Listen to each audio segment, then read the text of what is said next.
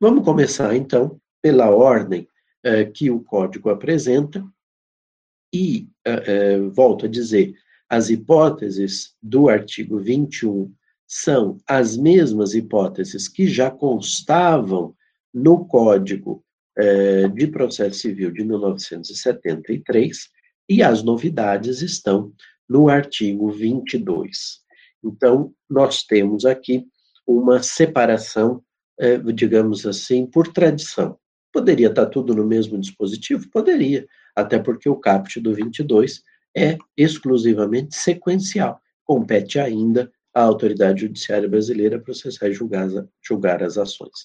Então, houve essa separação, mas a gente vai ver que eh, há uma razão também do ponto de vista principiológico para essa separação. Mas isso eu falarei no momento oportuno. A primeira hipótese, então, aquela que vem descrita no inciso primeiro do artigo vinte e um do Código de Processo Civil, é a hipótese tradicional do domicílio do réu. Quer dizer, a jurisdição brasileira é competente, diz o legislador, se o réu, qualquer que seja a sua nacionalidade, brasileiro ou estrangeiro, ou mesmo um apátrida, estiver domiciliado no Brasil. O domicílio do réu permite a este, ao réu, um potencial exercício do direito de defesa, do amplo contraditório, da, do manejo de instrumentos que garantam a ele a ampla defesa, melhores do que se ele tivesse que se defender num lugar longínquo, num lugar cujo eh, arcabouço processual ele desconheça, onde ele teria potencialmente dificuldades, suponhamos a hipótese da pessoa necessitar eh, de eh, auxílio para o exercício da defesa técnica, eh, porque não pode pagar, né? Ele teria dificuldades de acesso a uma defensoria pública, por exemplo, por não ser lá domiciliado. Aqui, ele terá a liberdade de procurar a defensoria pública, de contratar o advogado que ele entender mais conveniente para os seus interesses, de definir uh, uma estratégia processual a partir dos instrumentos técnicos que ele, ainda que não compreenda integralmente, possa, enfim, encontrar algum tipo de segurança, e o resguardo que o constituinte entendeu importantes do direito à ampla defesa e ao contraditório, tanto assim que o não exercício do direito à ampla defesa e ao contraditório num processo Que, tre- que tenha transcorrido no exterior, sem que se tenha verificado a revelia de forma regular, pode levar à não homologação da decisão estrangeira, o que eh, eh, configuraria aquilo que, por exemplo, a doutrina portuguesa chama, e aqui no Brasil se começa a usar essa mesma expressão também, uma ordem pública processual. A nossa ordem pública processual presume a ampla defesa e o contraditório enquanto corolários constitucionais, e há uma, vamos dizer assim, percepção geral de que, se a ação é movida no domicílio do réu e ele não exerce a ampla defesa e o contraditório porque não quer, né, porque prefere ficar revel ou porque não escolheu bem uh, a sua defesa técnica, não escolheu bem o advogado que o representa, é, são circunstâncias que, por serem vinculadas ao seu próprio território, ao seu território do seu domicílio, é, são mais, digamos assim, é, é, são menos excusáveis, quer dizer, ele não pode alegar isso como uma causa para, por exemplo, proceder depois a uma anulação do processo, uma tentativa de declarar a nulidade do processo,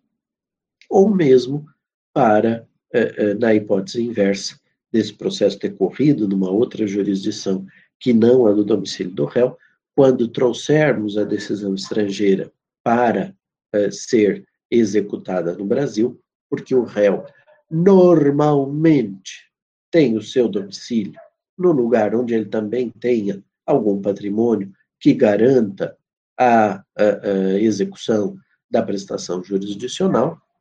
Não é cem por cento verdadeiro, claro, uma pessoa que tenha eh, domicílio no Brasil porque foi transferida para trabalhar aqui por um período de três, quatro, cinco anos e sabe que vai acabar voltando para sua terra, muito provavelmente manteve o seu patrimônio no exterior, mas eh, eh, a maioria das pessoas domiciliadas no Brasil tem patrimônio aqui. Então, também há aqui um aspecto de interesse do autor, que é a presunção da executoriedade da decisão judicial, caso o réu não tenha, é, não venha, venha a ser condenado, né, e não venha a cumprir espontaneamente aquilo que a sentença tenha determinado. Então, é, de fato, uma situação específica que tem uma razão vinculada ao réu, à ampla defesa e o contraditório, mas que também pode ser de interesse legítimo do autor. Presume-se que onde o réu está, há a chance dele ter patrimônio, e por isso há uma garantia potencial à executoriedade daquilo que vier a ser determinado em decisão judicial favorável ao autor, como é óbvio, né?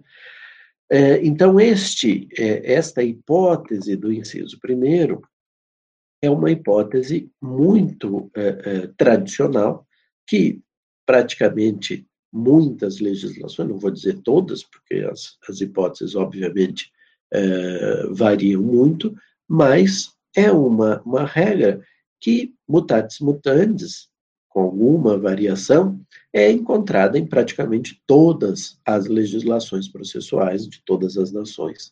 A ideia de que o réu seja processado no seu domicílio é, um, vamos dizer assim, quase que um princípio universal no âmbito processual. Tá? A segunda hipótese, por sua vez, e se vocês tiverem alguma dúvida, por favor, é, perguntem aí é, no chat ou, ou falem, tá?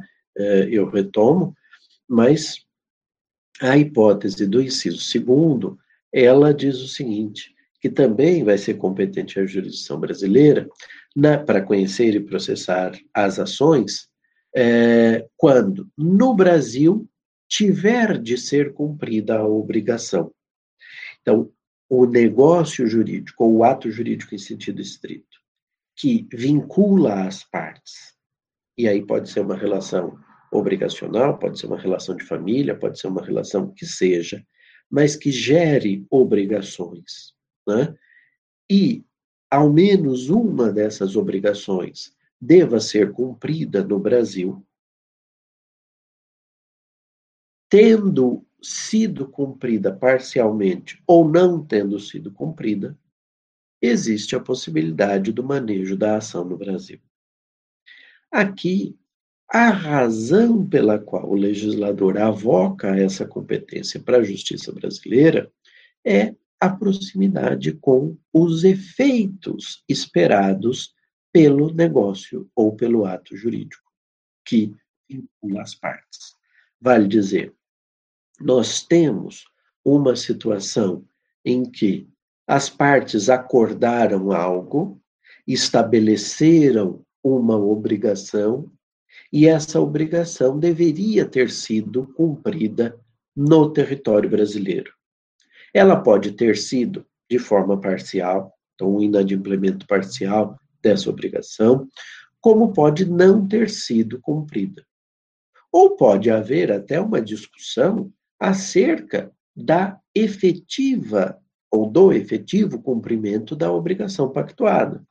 Vamos imaginar que o réu acredita que, aliás, é, é, o credor acredita que não houve o cumprimento integral da obrigação pactuada, o devedor, por sua vez, entende que sim, mas diante da discussão entre eles, pode haver a propositura de uma ação por qualquer um dos dois, seja da parte do credor, alegando um potencial inadimplemento, que afinal pode não se verificar, como pode ser movida a uma ação da parte do devedor, uh, por exemplo, uma ação declaratória uh, negativa da existência da obrigação. Ele vai dizer, não, já, a obrigação já foi uh, cem por cento uh, cumprida, já houve o adimplemento total, e eu quero que isso seja declarado pelo judiciário para evitar qualquer eh, discussão futura. Nesse caso, a proximidade com a relação, com os fatos, justifica o exercício da jurisdição pelo Estado brasileiro. Por isso, o Estado brasileiro entende viável analisar os processos em que uh, se discuta o cumprimento de uma obrigação, integral ou parcialmente, desde que essa obrigação devesse ser cumprida no Brasil. Essa circunstância é uma circunstância, é, é, digamos assim, muito é, é, fácil da gente verificar, mas que, em cotejo com o inciso primeiro, pode levar a uma situação é, é, de conflito de jurisdições, como eu disse. Se aquele que eh, eh, vai figurar como réu nessa ação judicial for domiciliado no exterior, mas a obrigação deveria ter sido cumprida ou foi cumprida integralmente no território nacional, ou parcialmente, não importa, nós teríamos aqui a escolha por parte do autor. Vou mover a ação lá no domicílio do réu, se vamos imaginar que a, a, a legislação processual desse Estado estrangeiro previsse essa hipótese de competência, ou posso mover a ação no Brasil para a, a análise por, de, por proximidade com os fatos da situação é, concreta. Ora, isso para lhes dizer que não são hipóteses cumulativas. Basta preencher uma das hipóteses descritas em um dos incisos, quer do vinte e um, quer do vinte e dois, para que seja possível a manifestação do judiciário local, eh, do judiciário brasileiro, tá bom? Eh, não há obrigatoriedade da discussão, eh, aliás, do preenchimento de todos os requisitos. Este foi, inclusive, eh, eh, o objeto de um texto que está indicado na bibliografia, que é um trabalho que eu eh, eh, publiquei na Revista de Processo, né, no volume, eh, no número duzentos e sessenta e seis da Revista de Processo, em abril de dois mil e dezessete, eh, especificamente sobre a prestação eh, de alimentos eh, e também sobre partilha de bens. Já explico a vocês. Uh, se não hoje, na semana que vem, uh, como é que a coisa se estabelece no que concerne a partilha de bens, uh, em que havia uma dúvida do advogado que me contratou para a elaboração desse parecer, acerca da obrigatoriedade de se preencher todos os requisitos ou apenas um. E ele queria deixar isso bem claro, que bastava preencher um dos requisitos do vinte e um ou do vinte e dois. Ele disse, não, tudo bem, isso é absolutamente verdadeiro, então vamos eh, elaborar. Esse parecer foi usado no processo judicial, mas obviamente eh, resguardadas as identidades das partes e do advogado, para não haver eh, identificação, até porque é um caso que envolve eh, direito de família e envolve menores. Uh, eu uh, acabei depois publicando na Revista de Processo uh, para a discussão dessa temática que interessa certamente uh, a todos. Então, este problema uh, da cumulatividade não pode se colocar, basta preencher uma das hipóteses e a jurisdição brasileira poderá ser provocada, poderá ser retirada da sua inércia para a tomada da decisão. tá bom? Então, já vimos que no inciso primeiro, a causa principal é a, da fixação dessa competência, é a proximidade com o réu, é a liberdade para que ele exerça tecnicamente ampla defesa e contraditório, mas também há um interesse do, por parte do autor de presumidamente obter a eh, execução da sua decisão, da decisão que eh, eh, pode lhe favorecer, né? E, na hipótese do inciso segundo, a proximidade com os eh, eh, fatos que deveriam ter ocorrido ou que ocorreram de forma parcial, justificam a fixação da competência para a justiça brasileira. Agora, só um, um parênteses. Quando eu falo proximidade aqui, eu não estou me referindo ao princípio da proximidade, tal qual ele foi é, é, mencionado ainda lá nos anos mil e cem, é, é, pelo Magister Aldricus, na sua glosa aos textos eh, romanos, nem estou me referindo ao desenvolvimento mais moderno dessa ideia do juiz poder aplicar a lei que ele considerasse a mais próxima, procedida na França pelo professor Paul Lagarde. Não é a mesma coisa. O princípio da proximidade para a determinação da lei aplicável justifica eventual eh, desvio da regra de conflitos para a aplicação de uma lei que o juiz possa considerar mais próxima. Eu tenho muitas restrições, é um princípio lindo, maravilhoso, eh, eh, se presta a uma, a uma eh, possibilidade de efetiva aplicação da lei com a qual as partes se identifiquem melhor. Né? Aqui no Brasil, quem eh, desenvolveu muito a ideia da proximidade a partir do trabalho do professor Paul Lagarde foi o professor Jacob Dollinger. Eh, eu gosto do princípio, contudo, a minha ressalva é a possibilidade de se ficar usando o princípio da proximidade sem uma autorização legislativa.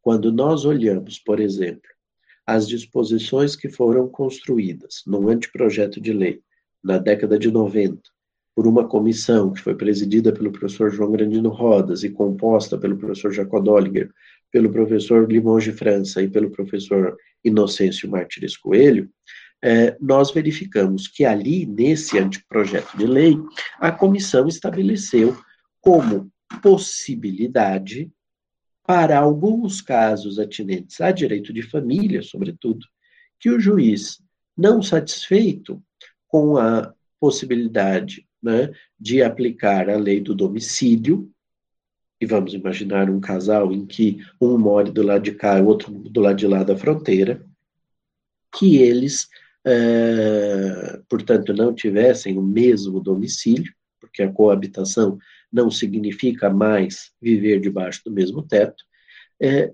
esse é, é, juiz, diante de uma situação como essa, e na dúvida acerca da lei é, a aplicar, poderia justificadamente, fundamentadamente, aplicar a lei mais próxima à situação concreta. Ele, analisando o caso e justificando, teria essa liberdade. É aquilo que a doutrina Uh, europeia chama de cláusula de exceção. Você excepciona a lei aplicável determinada pela regra de conflitos. Essa cláusula de exceção pode ser específica, como é o caso desse anteprojeto da década de noventa, como ela pode ser geral. A lei suíça de direito internacional privado tem uma regra geral. Essa proximidade que vai ser analisada pelo magistrado para a determinação da lei aplicável, não tem nada a ver com essa proximidade, com as provas, perdão, com o, o fato concreto, com o cumprimento ou descumprimento da obrigação, ou mesmo com as provas, como a gente vai eh, ver com relação ao inciso terceiro, ou a proximidade com o réu. Aqui é uma proximidade física mesmo, né? não é uma proximidade intelectual de vinculação à regra jurídica, mas é uma proximidade física. É o acesso do magistrado às circunstâncias, à ampla defesa, ao contraditório, à execução, é o acesso do magistrado aos fatos que começaram a ser executados para, para o cumprimento da obrigação ou não, e é também, na hipótese do inciso terceiro, a proximidade com as provas daquilo que foi alegado. Porque o que é que diz o inciso terceiro? E também que é competente a justiça brasileira é, para conhecer das ações, é, conhecer e julgar das ações, cujo fundamento, o fundamento da ação, seja fato ocorrido ou ato praticado no Brasil. O que é o fundamento da ação? É a causa de pedir, como falam os processualistas. Se a causa de pedir decorre de um fato ocorrido ou de um ato praticado no Brasil, este, esta circunstância das realizações, da realidade ter se dado no território brasileiro, leva a possibilidade da propositura da ação entre nós. Por quê? Vamos pensar. Dois argentinos em férias de verão, de, período pré ou pós-pandêmico, pegam os seus carros, vão a uma praia de Santa Catarina, como só ia acontecer, dirigindo os seus veículos em alta velocidade, se envolvem num acidente de trânsito. Esse acidente de trânsito não impede necessariamente a continuidade do funcionamento dos veículos automotores. Houve só é, é, estragos na lataria do, do, do carro. Ora, eles vão continuar suas férias, chateados, etcétera, mas vão continuar suas férias, voltam para a Argentina e decidem mover a ação na Argentina, um contra o outro. Aquele que deu causa ao acidente é acionado pela vítima para que a vítima, então, é, consiga o ressarcimento dos prejuízos que teve com o conserto do carro. Gente, numa situação como essa, como é que eu vou provar, como é que eu vou provar que aquele é o responsável pelo, pela causação do acidente? Preciso saber, primeiro, na via onde ocorreu o acidente, existe ou existia uma câmera de controle do tráfego?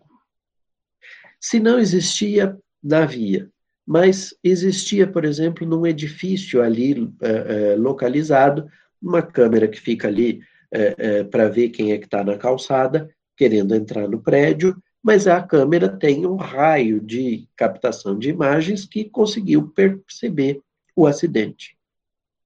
Como é que o juiz argentino tem acesso a todas essas provas? Há um mecanismo, nós vamos estudar mais para frente, é a carta rogatória. Ele roga à justiça brasileira que realize uh, uh, a prova para a justiça argentina, já que o juiz argentino não pode produzir provas aqui no Brasil. Né? Não pode determinar uma perícia aqui no Brasil, eh, não pode requisitar eh, o vídeo eh, desse acidente, etcétera. E tal.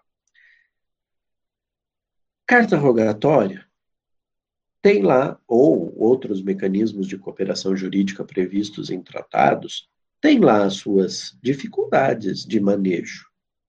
O que é que o legislador brasileiro está fazendo? Ele está dizendo, ah, tem que propor a ação aqui, os dois argentinos situados na Argentina, residentes na Argentina, tem necessariamente que prover, uh, mover a ação aqui no Brasil? Claro que não, mas está dando uma faculdade, uma possibilidade a mais. Olha aqui, se vocês acharem que pelas circunstâncias do acidente, pela ausência de testemunhas, que residam na Argentina e possam ser ouvidas lá, ainda que sobre o fato realizado no Brasil, pela ausência de provas, etcétera. E tal. Se vocês quiserem mover a ação aqui, nós aceitamos. Nós estamos à disposição, já que o ato ou o fato que dá origem ao pedido ocorreu aqui, no território nacional. Então é uma, é, é, vamos dizer assim, um, um ato até de cortesia com circunstâncias como estas, que não envolvem jurisdicionados brasileiros, não envolvem as pessoas brasileiras ou domiciliadas no Brasil, mas que nós aceitamos mover, quer dizer, aceitamos que se mova perante o judiciário brasileiro, aceitamos retirar o judiciário brasileiro da sua inércia para a análise desses casos. Por quê? Proximidade com a prova. Nada mais do que isso. Então, nós temos hipóteses clássicas, hipóteses que se justificam do ponto de vista eh, principiológico e que estão aí determinadas na nossa legislação desde antes do atual código, embora eh, estejam também previstas nele, né? Até aqui, não há grande novidade relativamente àquilo que existia na legislação anterior, e acho que são hipóteses plausíveis e perceptíveis do porquê mover a ação na justiça brasileira, ou pelo menos do porquê dar esta possibilidade às partes. Vamos lá. Se no mesmo acidente o abalroamento se deu com uma batida da frente de um carro na traseira do outro, e são, essas apenas os, são esses apenas os danos na lataria do veículo, talvez não precise mover a ação aqui, porque há uma presunção de que quem bateu atrás é o responsável, porque a pessoa deveria ter, por ato eh, prudente, agido para frear o carro e tentar controlar a situação eh, com a utilização dos mecanismos que o veículo possui para tanto, né? Freio, etcétera. Então, eh, nesse caso, talvez não se justifique. O juiz argentino, usando dessa presunção, vai dizer que quem bateu atrás é o responsável, é, é o culpado pelo eh, acidente. Vinha em alta velocidade e bateu na traseira do carro da frente. Ora, essa situação é, é, é uma situação que talvez não justifique a propositura da ação no Brasil, nesse exemplo que eu estabeleci. Mas, como eu disse, é uma faculdade. Está aí, a, a parte escolhe, escolhe se quer ou se não quer. Tá bom? Depois, nós temos as hipóteses do artigo vinte e dois. Então, no artigo vinte e dois, que são novidades da nossa legislação, nós temos três hipóteses também, descritas em três incisos, sendo que o inciso primeiro é, traça duas, duas sub-hipóteses, digamos assim, em que a ação pudesse ser movida no Brasil. O que, que diz o inciso primeiro? Que o judiciário brasileiro pode ser provocado para processar e julgar ações de alimentos, tá? Ações de alimentos, quando? E aí vem, eh, esse é o texto do inciso primeiro, vem as duas alíneas. A alínea A diz, quando o credor dos alimentos, ou seja, o alimentando, tiver domicílio ou residência no Brasil. Então, vamos imaginar a seguinte hipótese, que é uma hipótese que eu sempre apresento, porque é, me parece, a hipótese mais uh, plausível para essa circunstância descrita na lei. Então, quem já eventualmente fez a parte geral comigo, já ouviu esse exemplo, vai ouvir de novo. Uh, imaginem o seguinte, o credor dos alimentos, as crianças, por exemplo, os filhos de um casal que se divorciou, vivem no Brasil em companhia da mãe. Só que, logo depois do divórcio, o pai recebeu uma proposta para trabalhar na Alemanha. Ele vai para a Alemanha, fixa o seu domicílio lá e paga os alimentos normalmente. Só que, por razões as mais variadas, ele faz um acordo com a mãe das crianças e ela abre uma conta bancária na Alemanha. Imaginemos que eles até tenham morado lá antes, se divorciaram, ela decidiu voltar com as crianças para o Brasil, ele deu autorização, definiu sistema de visitações, etc e tal, e ele disse, olha, mantenha sua conta bancária aqui, você consegue sacar no Brasil, em alguns caixas eletrônicos, você, eu pago aqui, deposito todo mês o montante da prestação de alimentos, e você saca no Brasil pelo câmbio do dia, eh, em reais, o valor que eu depositar em euros. Ela diz, tá bom, parece adequado, e assim eles fazem sem nenhuma dificuldade. Nesse caso, se ela quiser ou precisar mover uma ação revisional de alimentos para estabelecer uma majoração dos alimentos em favor dos filhos, vamos verificar se essa hipótese se enquadra no, nos incisos do artigo vinte e um. Primeiro, o réu domiciliado no Brasil, não está. O pai é domiciliado na Alemanha, trabalha lá, então não posso, por esse dispositivo, mover a ação no Brasil. Dois, no Brasil tiver de ser cumprida a obrigação. Ora, a obrigação de pagar alimentos, ela é cumprida na Alemanha, nesse arranjo que eu estabeleci. Quando ele deposita o valor na conta bancária na Alemanha, ele já cumpriu a obrigação.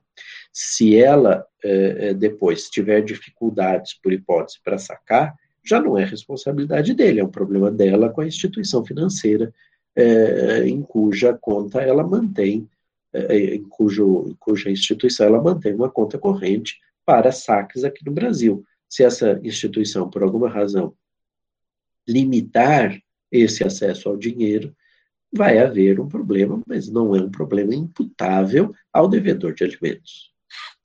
Terceira hipótese, o fundamento seja fato ocorrido ou ato praticado no Brasil.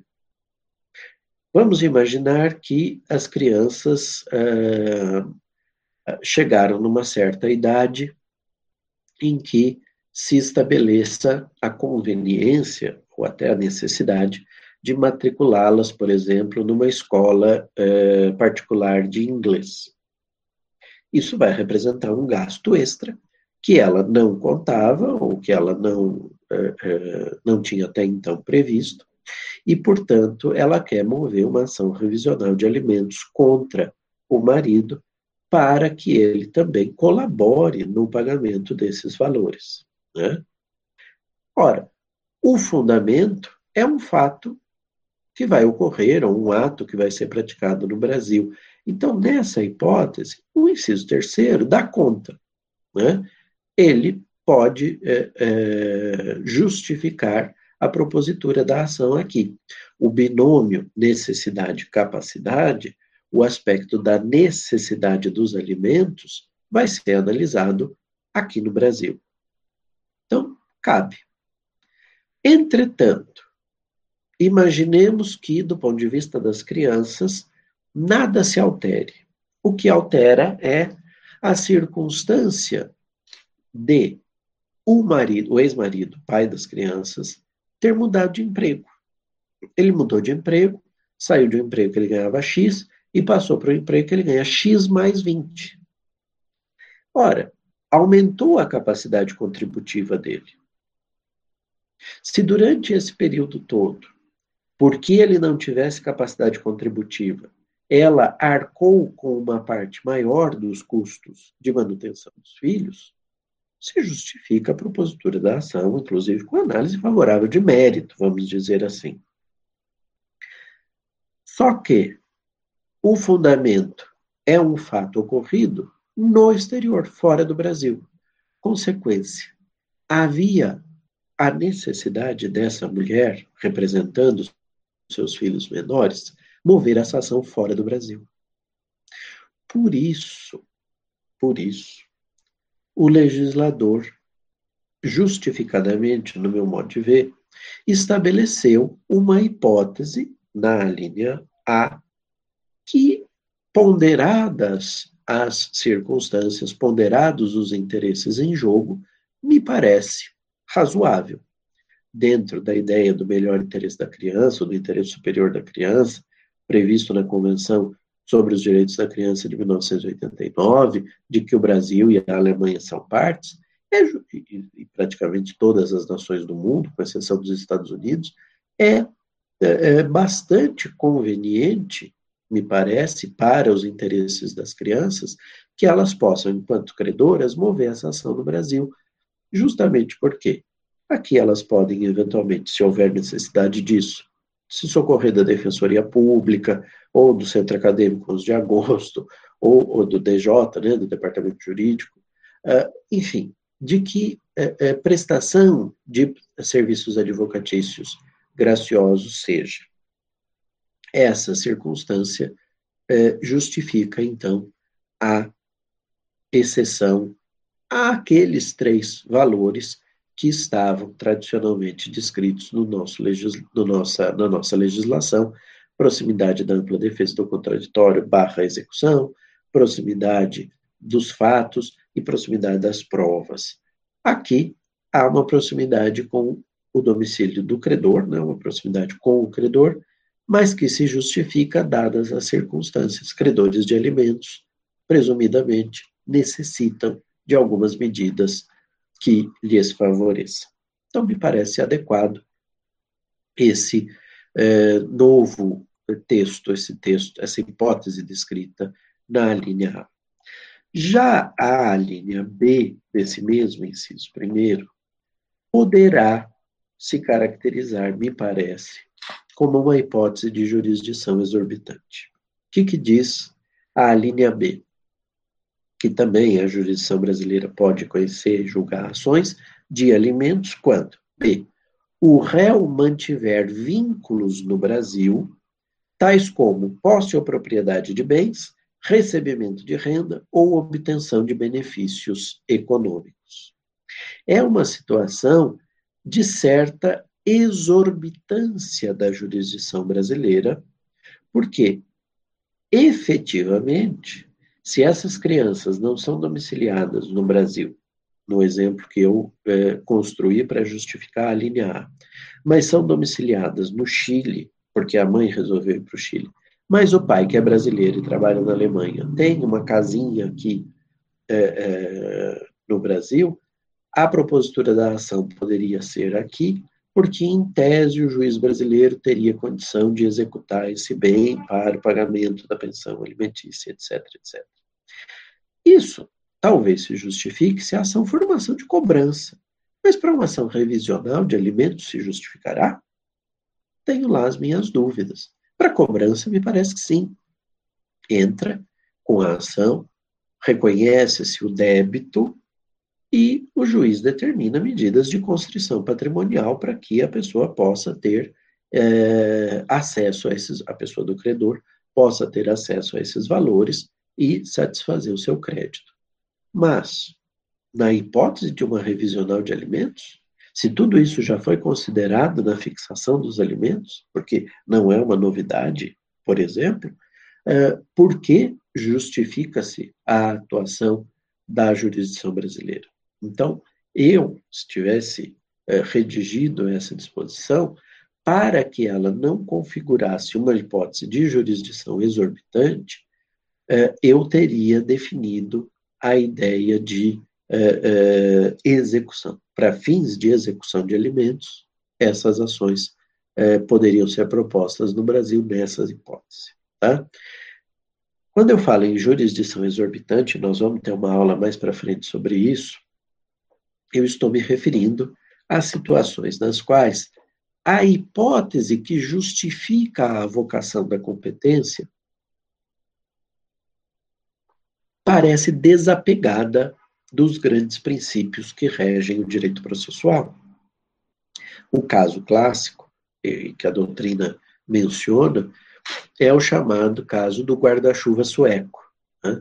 É uma situação esdrúxula em que um estrangeiro esqueceu um guarda-chuva num trem sueco que o levou para o aeroporto, ele pegou o, o, o avião, foi para o seu país de origem e o guarda-chuva foi entregue no serviço de achados e perdidos do aeroporto, ou da, da, da empresa de trem, não importa, com é, uma etiqueta que dizia a quem pertencia. Essa situação, só que não tinha mais informações, essa é, circunstância, pelas regras processuais suecas de avocação de competência, que também são exorbitantes nesse ponto, se justificaria a propositura de uma ação na Suécia, porque lá basta ter algum patrimônio, qualquer que seja a ação, para que uh, a ação possa ser proposta contra o titular do patrimônio naquela jurisdição. Mas sobre isso, a gente vai conversar mais para frente, porque isso tem uma série de consequências. Por exemplo, no que tange à homologação da decisão. Se, é, é, se entender que a jurisdição exercida é uma, foi uma jurisdição exorbitante, alguns estados têm se recusado a homologar essas decisões. E por isso, é, nós temos tido algumas decisões é, que poderiam corroborar esse posicionamento que eu estabeleci. Se fosse para fins de execução, sim, promover a ação aqui para entrar no patrimônio, para constranger o patrimônio do, do devedor. Mas, para pura e simplesmente analisar uma revisional, pode ser que o local da, do, do domicílio do eh, devedor de alimentos se recusasse a homologar essa decisão, de, alegando que a justiça brasileira não tinha interesse, já que o domicílio dos eh, credores é no Chile, todas as outras circunstâncias vinculadas ao ordenamento alemão, e não é porque ele tem aqui uh, um décimo de uma casinha que ele herdou uh, da avó e depois uh, o pai uh, ficou com uma parte, né? Uh, e depois isso foi dividido entre ele e os irmãos, seja lá qual for o desenho familiar e patrimonial dessa circunstância, mas tem um décimo de uma casa aqui, não é motivo para que o juiz brasileiro uh, analise a demanda de revisão uh, da pensão alimentícia, tá? Então, me parece que para algumas hipóteses, a linha B uh, já é, uh, de alguma sorte, exorbitante. Mas o grande problema, eu acho que está no inciso segundo. Eu entendo as razões que levaram o, o legislador, e sobretudo é quem fez a proposta, a incluir essa disposição, mas eu acho que ela acaba sendo falaciosa. Vou dizer por quê já já. Então, inciso segundo, diz o caput, é competente também a jurisdição brasileira para conhecer e processar das ações, dois, decorrentes de relações de consumo, quando o consumidor tiver domicílio ou residência no Brasil. Um consumo eminentemente interno não traz elementos estrangeiros e a coisa se resolve internamente. Mas, imagine, não há hipótese de você entrar num, num site na internet eh, de um fornecedor internacional e adquirir algo. A gente vive fazendo isso, né? Eh, com intermediação ou sem intermediação, mas todos nós já fizemos. Eu uma vez, eh, eh, acho que a última vez foi quando eu, eu comprei... Eh, há alguns meses, alguns livros de Direito Internacional Privado da Suíça. Entrei no site de uma livraria, comprei, pus meu cartão de crédito, os livros chegaram tranquilamente, sem nenhum é, problema, né? Agora, nesse caso, o ato ou o fato, o fundamento que dá origem ao pedido, poderia, de alguma forma, ter vinculação com o ordenamento brasileiro. Eu não saí daqui, eu fiz o pedido a partir daqui, né? Então, aceitei a proposta, eh, porque quando você põe no site, está lá ofertada a compra e venda daqueles uh, uh, bens. Eu, aceitando a proposta, adquirindo-a pelo site, espero recebê-la, né? Então, há uma vinculação com o ordenamento brasileiro. Essas relações também eh, eh, são plenamente abarcadas pelas hipóteses anteriores. A única hipótese que se enquadra, no meu modo de ver, nesse inciso segundo, é a do chamado consumidor turista. A pessoa que está no exterior fazendo turismo ou a trabalho, isso aí não importa, mas está lá, ocasionalmente. Adquire um bem, consome para fins de consumo, adquire um bem, traz para o Brasil esse bem, e só quando chega aqui vai se dar conta, por exemplo, da existência de um vício redibitório ou de uma, uh, uh, da falta de uma peça essencial para que o objeto possa ter a sua utilidade eh, integral. Enfim, as hipóteses fáticas são múltiplas, elas não importam aqui. O que importa é entender o seguinte: o ato ou fato, quer dizer, a relação jurídica, de, teve início no exterior, o réu é uma empresa, um comerciante estrangeiro, que vendeu para você, Uh, ofertou e você aceitou comprar. E há uh, uh, também o cumprimento da obrigação no exterior. A rigor, o, o vendedor não fica perguntando, mas você é, é brasileiro, você é estrangeiro, ou você é, sei lá, americano, se isso se deu numa loja dos Estados Unidos. Você é americano? Não, não sou. Não, não há distinção. Até porque a possibilidade de você chegar na loja americana e dizer, olha, eu me arrependi da compra, quero meu dinheiro de volta, ela é muito grande, muito maior até do que aqui, né? E esse aspecto só não pôde ser exercido porque a pessoa só foi abrir a caixa, o consumidor, só foi abrir a caixa, só foi testar na rede elétrica para ver se funcionava ou se não funcionava quando ela chegou aqui no Brasil. Ora, é óbvio que para essa pessoa voltar e mover essa ação lá no exterior, seria um custo e uma impossibilidade que, às vezes, o valor não compensa. Com isso, o nosso legislador disse, olha, tá bom, você pode mover a ação aqui. Ela é decorrente de uma relação de consumo, mas você tem domicílio ou residência no Brasil, mova a ação aqui.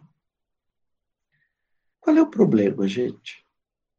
É que ainda que eu decida aplicar a lei brasileira, porque eu já teria dúvidas se seria a lei aplicada, se não seria a lei estrangeira, porque, afinal de contas, a obrigação se constituiu no exterior.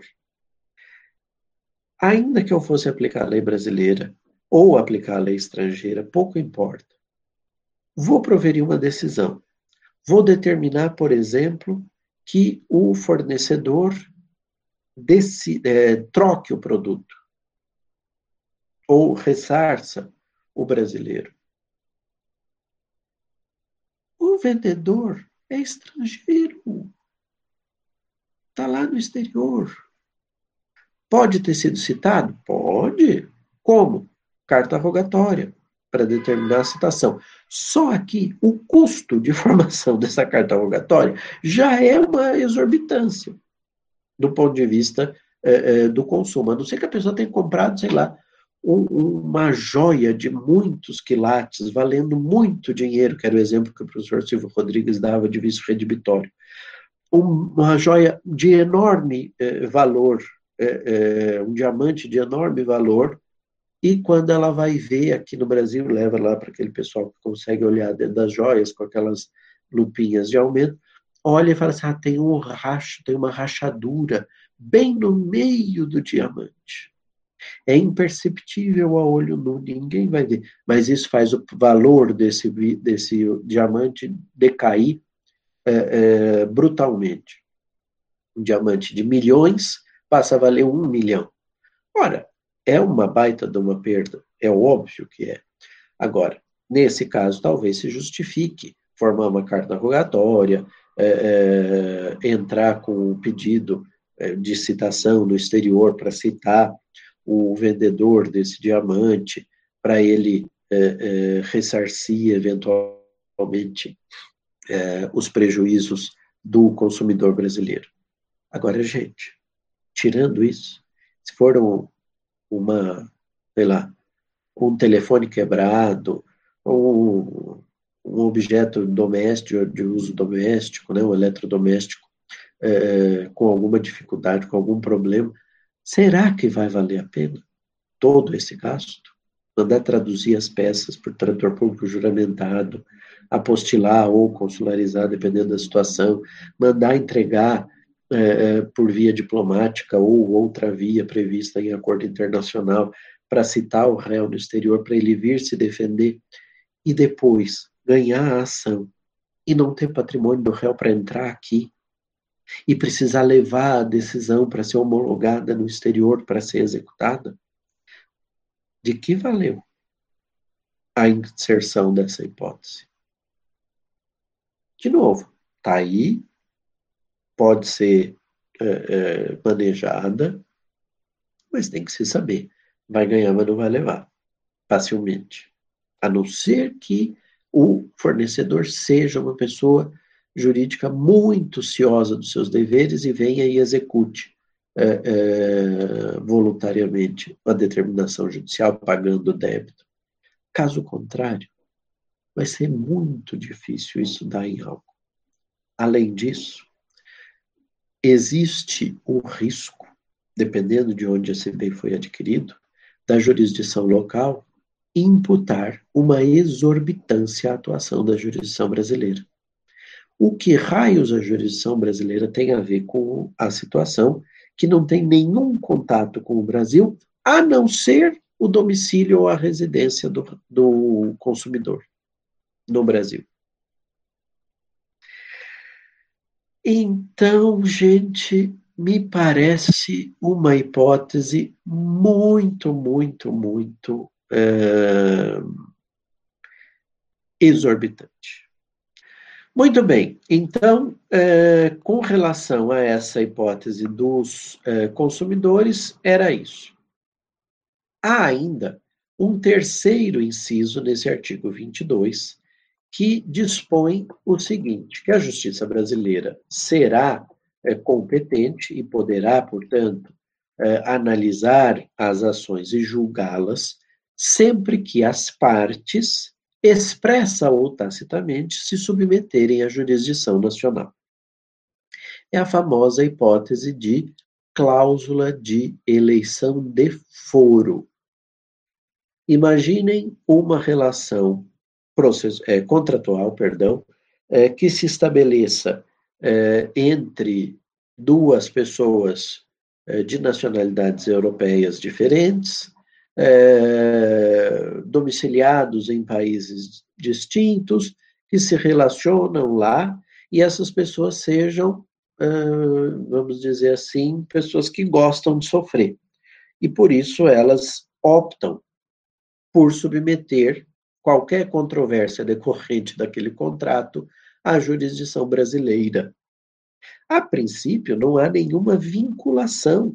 E, eh, no passado, nós não aceitávamos hipóteses de eleição de foro, mesmo que eh, eh, as partes assim quisessem, se não houvesse um mínimo vínculo com a jurisdição brasileira. Esse inciso terceiro vem a, vamos dizer assim, privilegiar a autonomia de vontade das partes para escolherem a jurisdição que deverá eh, ser provocada para a sua eh, análise. Então, isso pode ser feito de forma expressa, quando há a cláusula, as partes determinam, eh, elegem para a resolução de qualquer controvérsia o foro brasileiro, a justiça brasileira, do foro da comarca da capital do estado de São Paulo, por exemplo, como pode decorrer tacitamente. Há indícios no instrumento contratual que justificam que as partes gostariam de submeter essa questão à jurisdição brasileira. Uma delas dá início ao processo no judiciário brasileiro. O réu vem aos autos, devidamente citado, vem aos autos, comparece aos autos, se defende quanto ao mérito e não alega que a jurisdição brasileira não seja competente. Ele poderia tê-lo feito. Poderia ter dito, olha, não nos enquadramos em nenhuma das hipóteses, nem do vinte e um, nem do vinte e dois. E não há uma cláusula expressa. eu não aceitei ser processado aqui no Brasil e eu acho que a jurisdição brasileira é incompetente. Não há, está fora dos limites do exercício da jurisdição nacional. O juiz pode, então, analisar e resolver que é ou que não é. Lendo o contrato, ele não percebe nada que é, implicitamente levasse à concordância com a jurisdição brasileira, e ele vai dizer, de fato, eu extingo o processo em julgamento de mérito, porque não sou competente. Aqui não terá acontecido a tácita aceitação da jurisdição brasileira. Mas, se o réu, voltando, vem aos autos e só se defende pelo mérito e não alega isso, tacitamente ele aceitou com a escolha feita a posteriori pelo autor ao propor a ação aqui. E aí há uma cristalização dessa competência e aí o judiciário brasileiro, retirado da sua inércia, vai até o final eh, analisar esse processo e proferir um julgamento de mérito É, com trânsito e julgado é, posterior. Isso porque nós não temos uma hipótese, como há nos sistemas de common law, e que eu já mencionei para vocês, do chamado fórum non conveniens, em que o juiz poderia ter analisado e dito assim, independente da, provo- da provocação das partes. A parte veio, só se defendeu pelo mérito, mas o juiz poderia ter olhado e falado assim, olha aqui, eu acho que eu sou foro inconveniente, não, não vejo por que a minha jurisdição tenha é, é, que ser exercida. Mas aqui nós não podemos, em tese, fazer isso, de modo que o juiz manda citar e é, é, se a parte não alega a incompetência, não alega a extrapolação dos limites para o exercício da jurisdição brasileira, essa jurisdição tacitamente se consolida e estabelece-se, então, este mecanismo eh, da definição da regra para a jurisdição brasileira. Tá? Eu queria também aproveitar e analisar com vocês o artigo vinte e cinco hoje. Embora, na semana que vem, a gente vá conversar sobre as hipóteses de competência exclusiva, e na outra semana eu vá falar sobre litispendência eh, internacional, com as limitações que ela eh, eh, tem, eu queria mencionar já o artigo vinte e cinco. O artigo vinte e cinco é uma hipótese negativa. Ele diz, não compete à autoridade judiciária brasileira. E o que é que não compete à autoridade brasileira? O processamento e o julgamento da ação, quando houver cláusula de eleição de foro exclusivo estrangeiro em contrato internacional. Vale dizer, nós temos aqui quase que o reverso do inciso terceiro do vinte e dois. No inciso terceiro do vinte e dois, as partes do contrato internacional elegeram a jurisdição brasileira. Na hipótese do vinte e cinco, haveria, em tese, o cumprimento ou o preenchimento de uma das hipóteses do vinte e um ou do vinte e dois, sobretudo nas relações de consumo, que levasse à possibilidade da propositura da ação no Brasil. Mas o contrato internacional elegeu foro exclusivo estrangeiro, dizendo todas as controvérsias decorrentes deste contrato deverão ser é, é, é, processadas e analisadas pela jurisdição do Estado de Nova York, com, é, é, ainda que haja outras em melhor posicionamento, em melhor condição. Neste caso, então, haveria a possibilidade da justiça brasileira se declarar incompetente. Entretanto, como existe a ideia da parte poder vir aos autos e alegar apenas a sua defesa de mérito e não invocar esta cláusula de eleição de foro exclusivo, aceitando uma modificação de forma tácita, modificação imposta pelo autor da ação, que não observando a cláusula que determinava a propositura de eventuais ações no foro de Nova York, propôs a ação no Brasil, se o réu vai aos autos e aceita esta situação, ainda que tacitamente, o juiz brasileiro tem a sua competência é, é, bem estabelecida. Por isso, a segunda parte, a parte final do artigo vinte e cinco, diz assim: arguída pelo réu na contestação. Então, não basta existir a cláusula de foro exclusivo estrangeiro, cláusula de eleição de foro exclusivo estrangeiro, mas é preciso ainda que o réu venha aos autos e, na contestação, que é o momento oportuno para isso, alegue a existência dessa cláusula. Nessa hipótese, o juiz brasileiro deve extinguir o processo sem julgamento de mérito.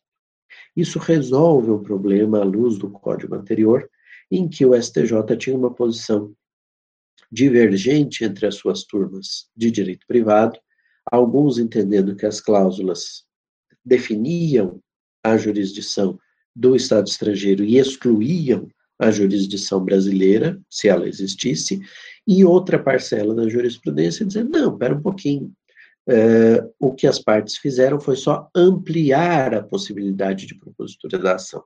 Agora nós temos uma regra expressa e a divergência jurisprudencial eh, se dissipa diante da clareza desse texto.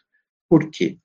Há uma cláusula de eleição de foro, mas essa cláusula de eleição de foro tem que ser com exclusividade, as partes têm que dizer eh, em detrimento de outras jurisdições eventualmente competentes, né?